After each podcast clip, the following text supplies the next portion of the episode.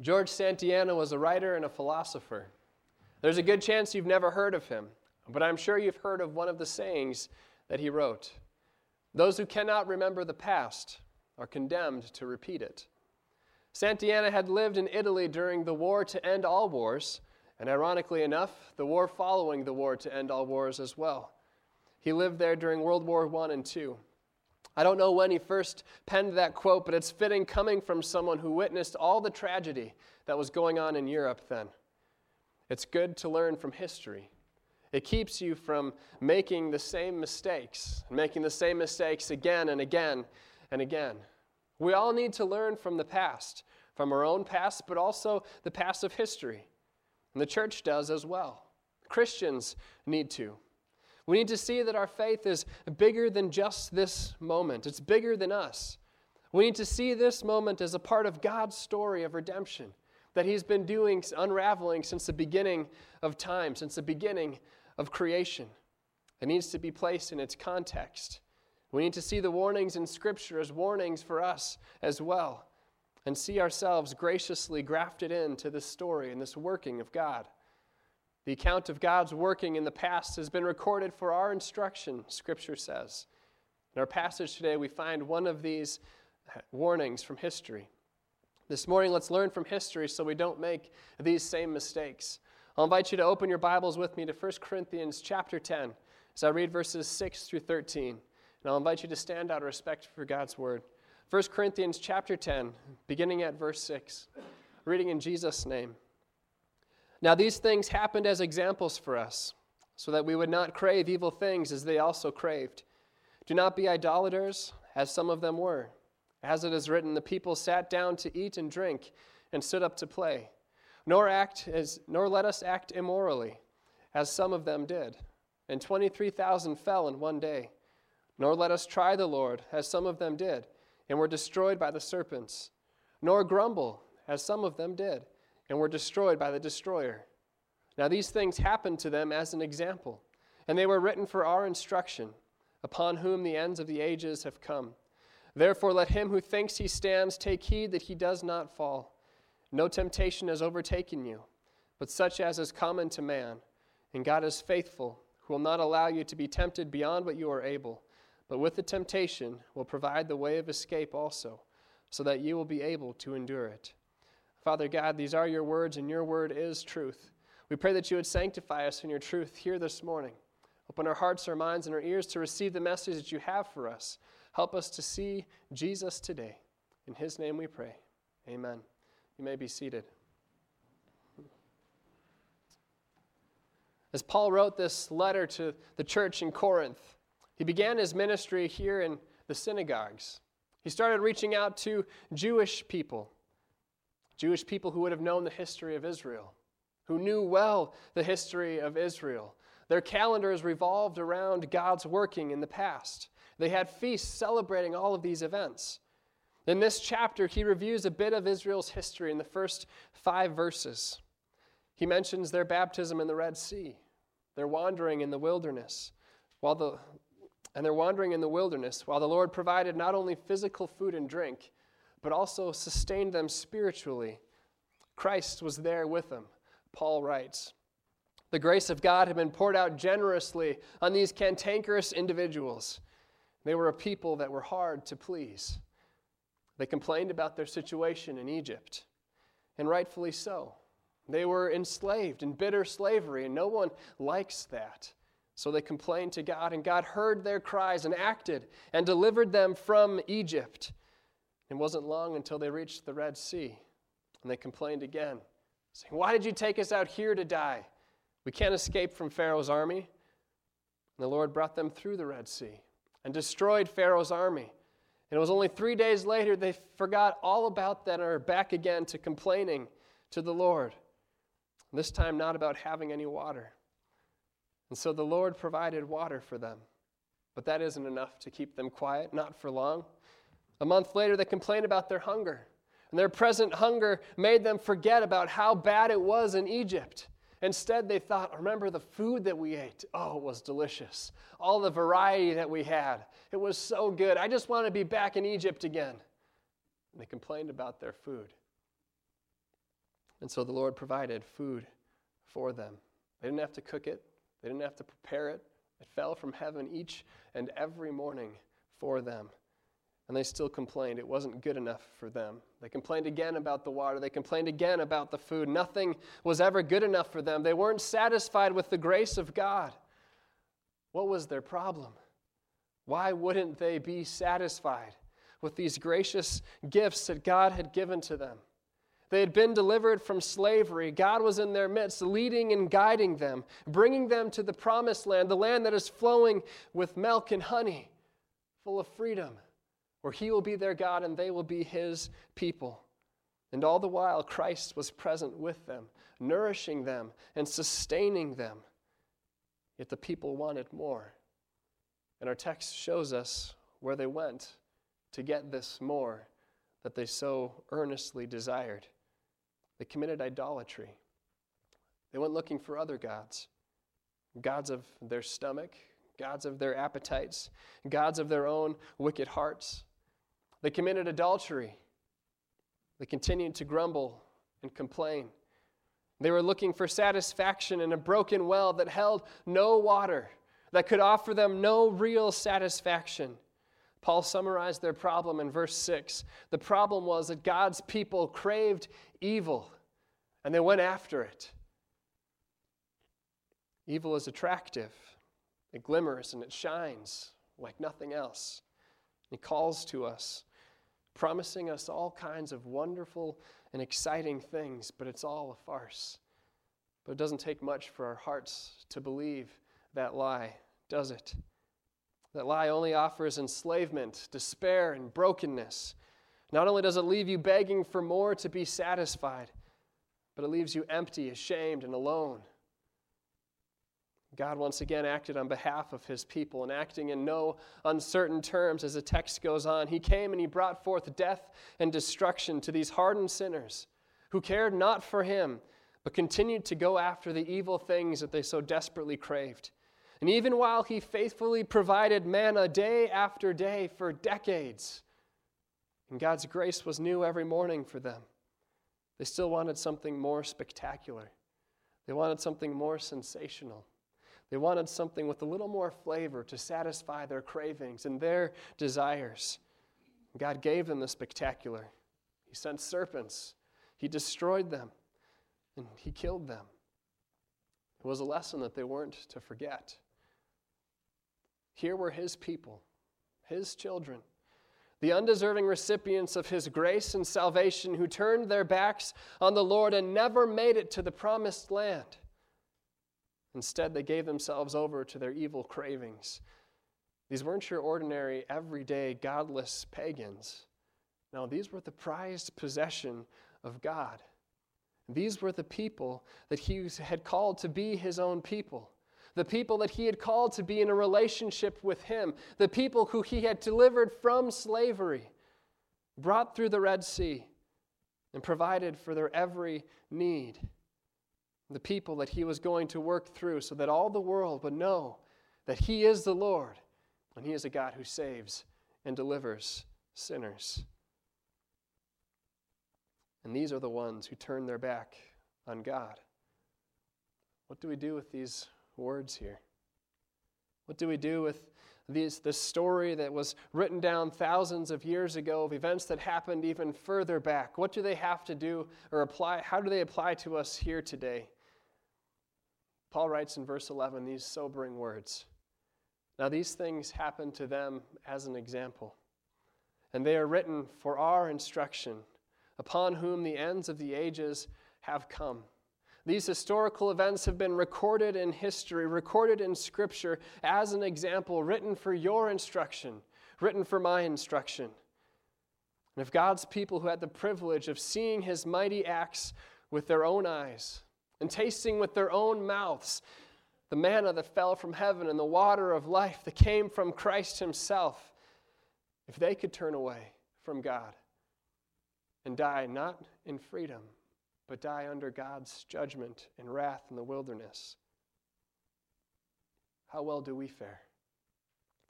We better not think too highly of ourselves that it could never happen to us, that we would never turn our back on a loving God, on a God who has provided us with everything. Verse 12 here is a good place to start. Paul writes this Therefore, let him who thinks he stands take heed that he does not fall. The only hope that we have of standing before God and of reaching this promised land, the only hope that we have of being saved, isn't found in ourselves. It's not found in our own actions. It's not found in our own experiences. But it's based on Christ and His grace alone. We're tempted to place our trust in so many other things. So many other things to place it in the things that we've accomplished or experiences we've gone through in the past, and neglect to be faithful to what God has called us to do here in the present. We look back at our own records and we puff our chests out thinking, I'm doing pretty good. That would never happen to me. I am walking with the Lord today. We begin to replace our standing before Christ in grace with our own actions looking to ourselves, looking to how good we are, looking to how well and how faithful we are at obeying all of God's laws that He has written for us. Does God call us to obey His laws? Yes, He does. Does He call us to obedience? Yes. He calls us to be holy as He is holy. But when we fool, we fool ourselves when we think that that is where we find our salvation, that is where we find our hope, that is where we find our strength.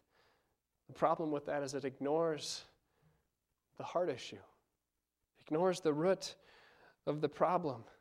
Basing our salvation on things that we've done completely ignores the fact that we are rotten to the core in and of ourselves. We can only modify our behavior so far or so much. We can't change our own hearts.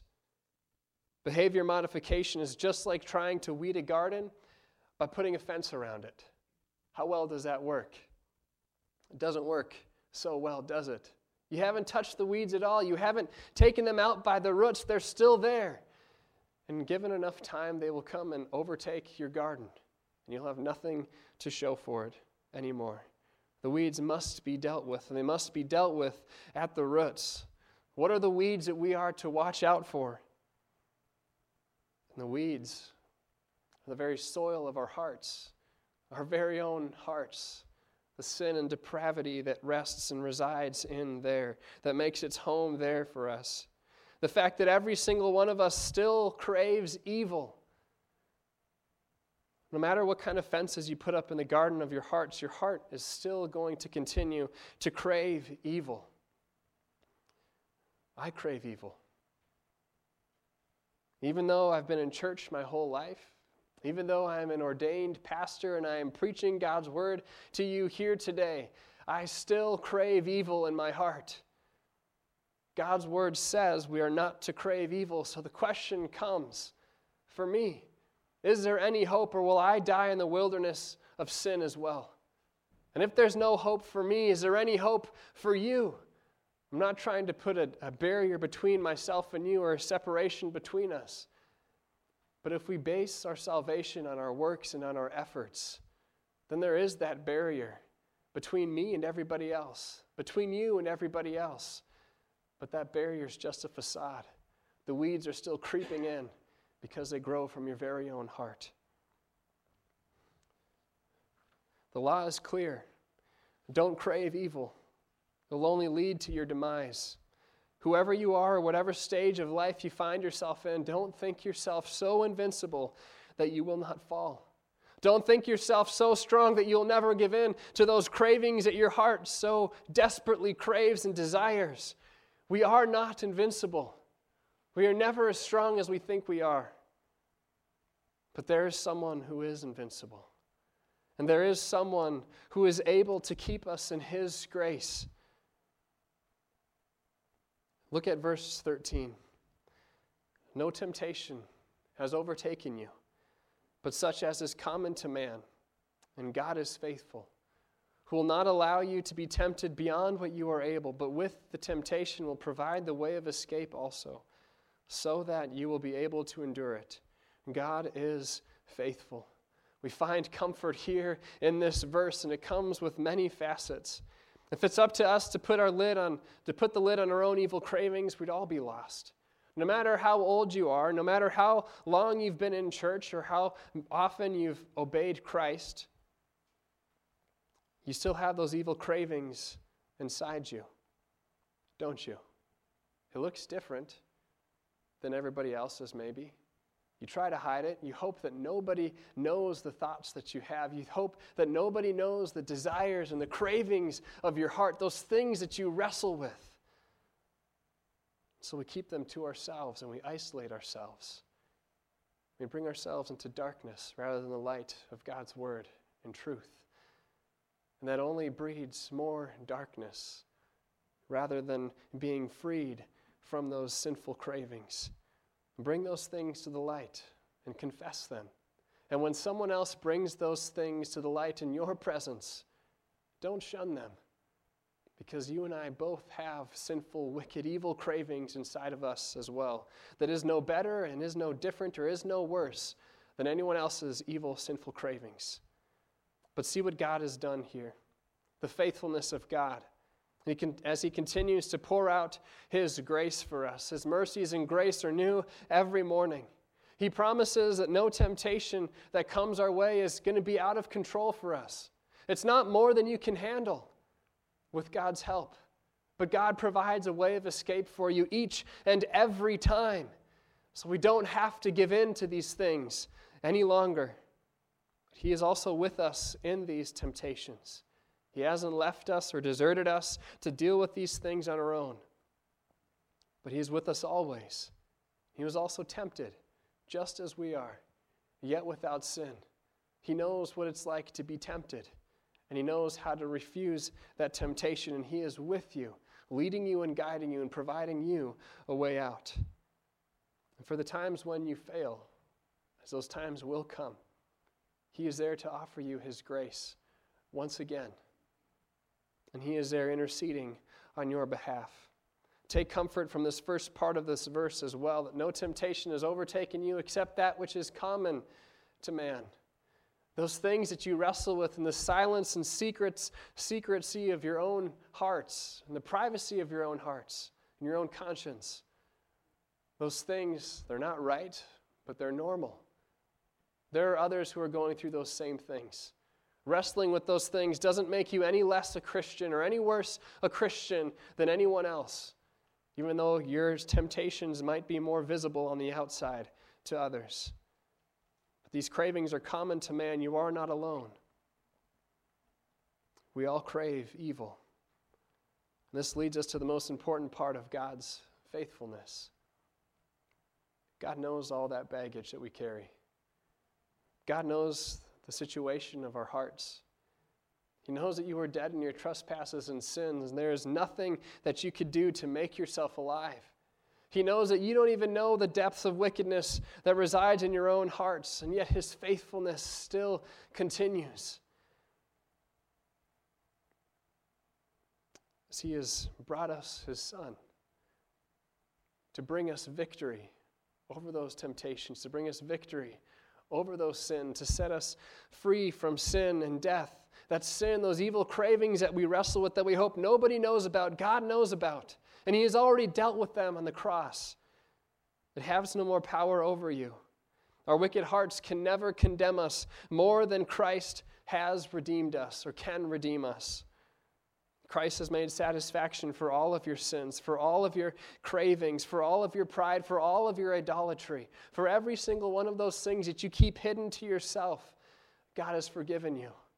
And He invites you to bring those to the light, to confess them, to find grace and forgiveness in Him and in Him alone. If we're resting our salvation on our own ability to say no to temptation or on our own ability to put fences around our hearts, to change our actions, we have no hope. We have no salvation. But if we rest our hope and our salvation on the one who's seeing us in our sin and despair, who's seeing us as we continue to struggle with this, came and died on the cross for our sins, and came to give us grace, came to save us with a salvation that we couldn't earn ourselves in a thousand years. And if we rest it completely and wholly on Him, then we have all confidence because God is faithful. He doesn't depart from His word, and what His word says is true. And God says He has taken care of all of your sin, He has taken care of all of your sin. God continues to give us His grace each and every day. He gave you His grace in your baptism when He clothed you with Christ and took out this heart of stone that resides and replaces it with a heart of flesh that longs to serve God. He has clothed you with Christ and has given you His Spirit. He extends His grace to you every time we celebrate the Lord's Supper. And He gives to you His body and blood for the forgiveness of your sins. Yes, even those evil cravings that you hope nobody knows about. And He continues to give you His grace through His Word. Today, as you hear His Word proclaimed, as you see what Christ has done for you in His Word, He gives you His grace.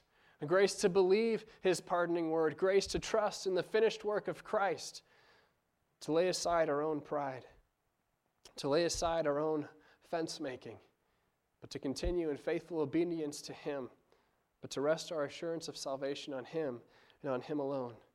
We cannot deal with our sinful cravings on our own, but God in Christ has, and He has forgiven you of all of your sin. So let us learn from history today so that we don't make the same mistakes that these Israelites made and go chasing after other, our evil and wicked cravings. Let's deal with them honestly and confess them and find grace and forgiveness in Christ.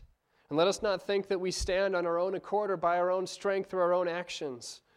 But let us rest in the faithfulness of a God who has sent his Son to die for you and who has given us his righteousness and who by his grace has saved you and keeps you. Let us continue in God's grace and God's faithfulness. Let's pray. Father God, we thank you for your word and its truth. We thank you, Lord, for the warnings of Scripture. Help us, Lord, to acknowledge our own need of your grace, that we need it each and every day. Father, help us to see the depths of our own sinful natures, of our own wicked hearts, and to confess those to you, Lord, to find grace and mercy in every time of need. Forgive us, Lord, for our sins, and help us, Lord, to walk in obedience to, after you and to follow you. But Lord, when we fall, when we stumble, help us to see that you and you alone have forgiven us of all of our sins through your death and resurrection. We praise you for that. Help us, Lord, to walk in your faithfulness each and every day. In Jesus' name we pray. Amen.